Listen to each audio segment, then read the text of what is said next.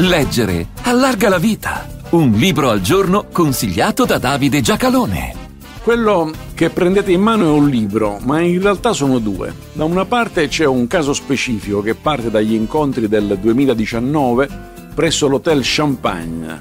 Dall'altro c'è un intero paese, l'Italia, che non riesce a fare i conti con una giustizia che ne condiziona i tempi e le priorità, in qualche modo ne segna il passo. Alessandro Barbano Lagogna, pubblicato da Marsilio nel 2023. La trama dell'Hotel Champagne è nota. Si ritrovano magistrati e politici per provare a indirizzare le nomine, in particolare quella relativa alla Procura di Roma, vengono intercettati, ne deriva uno scandalo, taluni vengono espulsi dal corpo della magistratura e tutto riprende esattamente come prima. L'autore non ha da offrire una versione diversa e compiuta, ma una cosa la scrive con chiarezza. La versione ufficiale della notte dell'Hotel Champagne è un falso. Ma quella che qui si conclude non è, nelle intenzioni di chi scrive, una controstoria, è piuttosto il tentativo di sottrarre quei fatti a una logica che divide tra buoni e cattivi. Perché è falsa?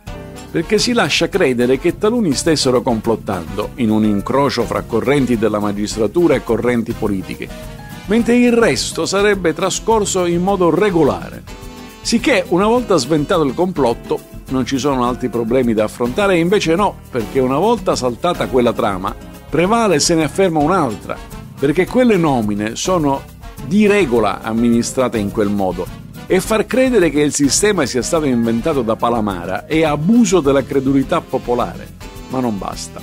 Perché il tutto è stato giudiziariamente possibile grazie alle intercettazioni ambientali e telefoniche realizzate utilizzando i terminali degli stessi interessati. Solo che quei sistemi intrusivi funzionavano o meno a seconda degli interlocutori e delle circostanze, senza dimenticare che un'accusa costruita con le intercettazioni riferita a un contesto altrimenti accettato come normale da anni, finisce con il consegnare nelle mani delle procure un potere inquisitorio e un improprio ruolo moralizzatore. Per forza che poi la competizione per le nomine si tinge di colori che con il funzionamento della giustizia hanno poco a che vedere.